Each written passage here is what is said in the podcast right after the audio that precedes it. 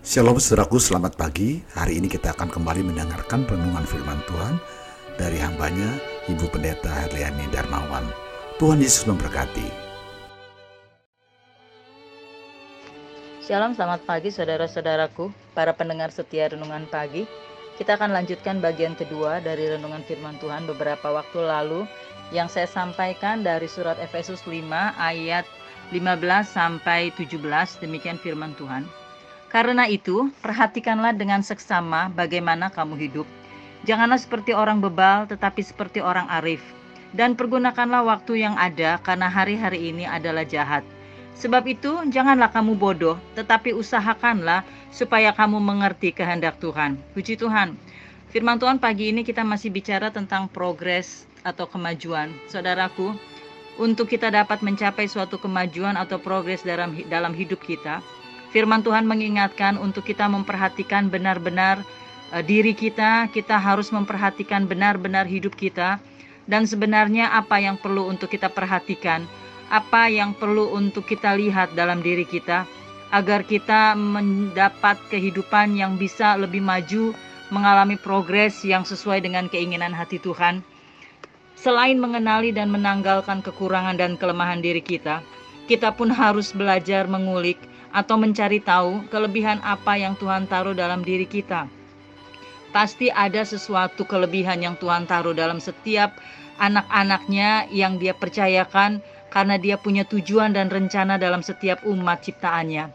Dan jikalau kita sudah menemukan kelebihan yang Tuhan kasih, yang Tuhan sudah taruh dalam hidup kita, ingatlah ini saudara, kelebihan yang berupa kemampuan atau skill, talenta, bakat, atau apapun itu, kelebihan yang Tuhan berikan bukan untuk sebuah keangkuhan ataupun sebuah kesombongan hidup, lalu merasa diri kita lebih hebat dari yang lain, karena kita memiliki kelebihan-kelebihan khusus yang orang lain tidak miliki, dan sangat mudah bagi kita mungkin sering merendahkan orang lain, karena mereka kita anggap tidak berguna, karena mereka tidak punya kelebihan seperti yang kita miliki.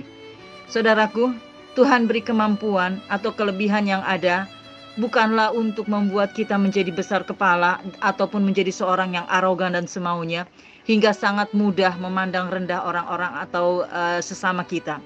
Tetapi sebenarnya kelebihan yang Tuhan berikan kepada kita adalah untuk membuat kita lebih bijaksana, lebih mawas diri, baik dalam bertindak dan juga dalam berkata-kata.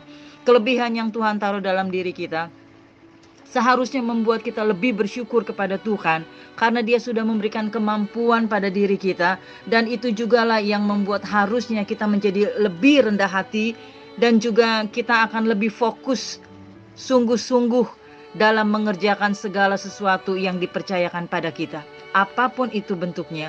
Mengapa saudara? Karena kita akan mempertanggungjawabkan semua yang dia percayakan. Jika kita sadar dan mengerti akan hal ini, pastinya kita tidak akan melakukan apapun dengan asal-asalan dan tanpa tujuan.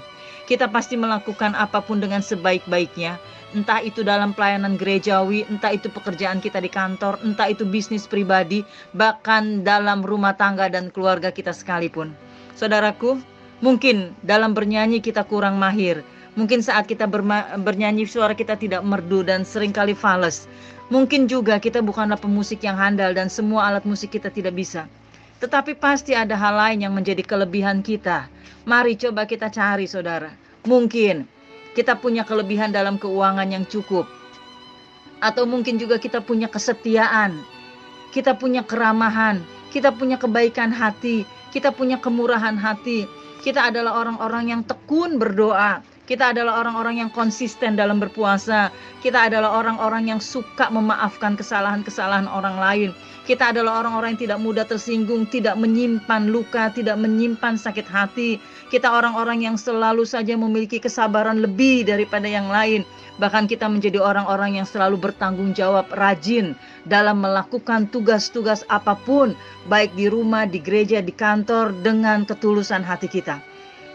Saudara, mungkin kita berpikir itu hal yang biasa, tetapi sebenarnya hal-hal ini memiliki nilai yang luar biasa di hadapan Allah. Itu sebabnya saudara, mari cari dan kenalilah, temukanlah kelebihan apa yang ada pada diri kita. Pasti ada, tidak mungkin tidak ada. Jika kita sudah menemukan kelebihan-kelebihan kita, lakukanlah yang terbaik dan sebaik mungkin sesuai dengan kemampuan yang Tuhan berikan pada kita. Hasil pastinya tidak akan pernah mengkhianati usaha. Kita perlu setia dalam perkara-perkara yang kecil, karena Tuhan pasti percayakan perkara-perkara besar bagi kita. Dan itu berarti hidup kita mencapai progres atau suatu kemajuan. Kelebihan dan kemampuan yang Dia berikan pada kita adalah juga untuk kita dapat berkarya bagi kemuliaan nama-Nya, dan hidup kita menjadi berkat bagi banyak orang. Selamat menjalani kehidupan yang menuju pada kemajuan dan kemajuan, serta nikmatilah promosi dari Tuhan. Haleluya, Tuhan Yesus memberkati kita semuanya. Amin.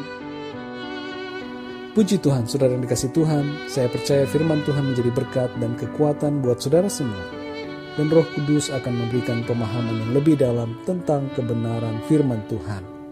Tuhan Yesus memberkati saudara semua. Sampai jumpa dalam renungan yang berikutnya. Haleluya.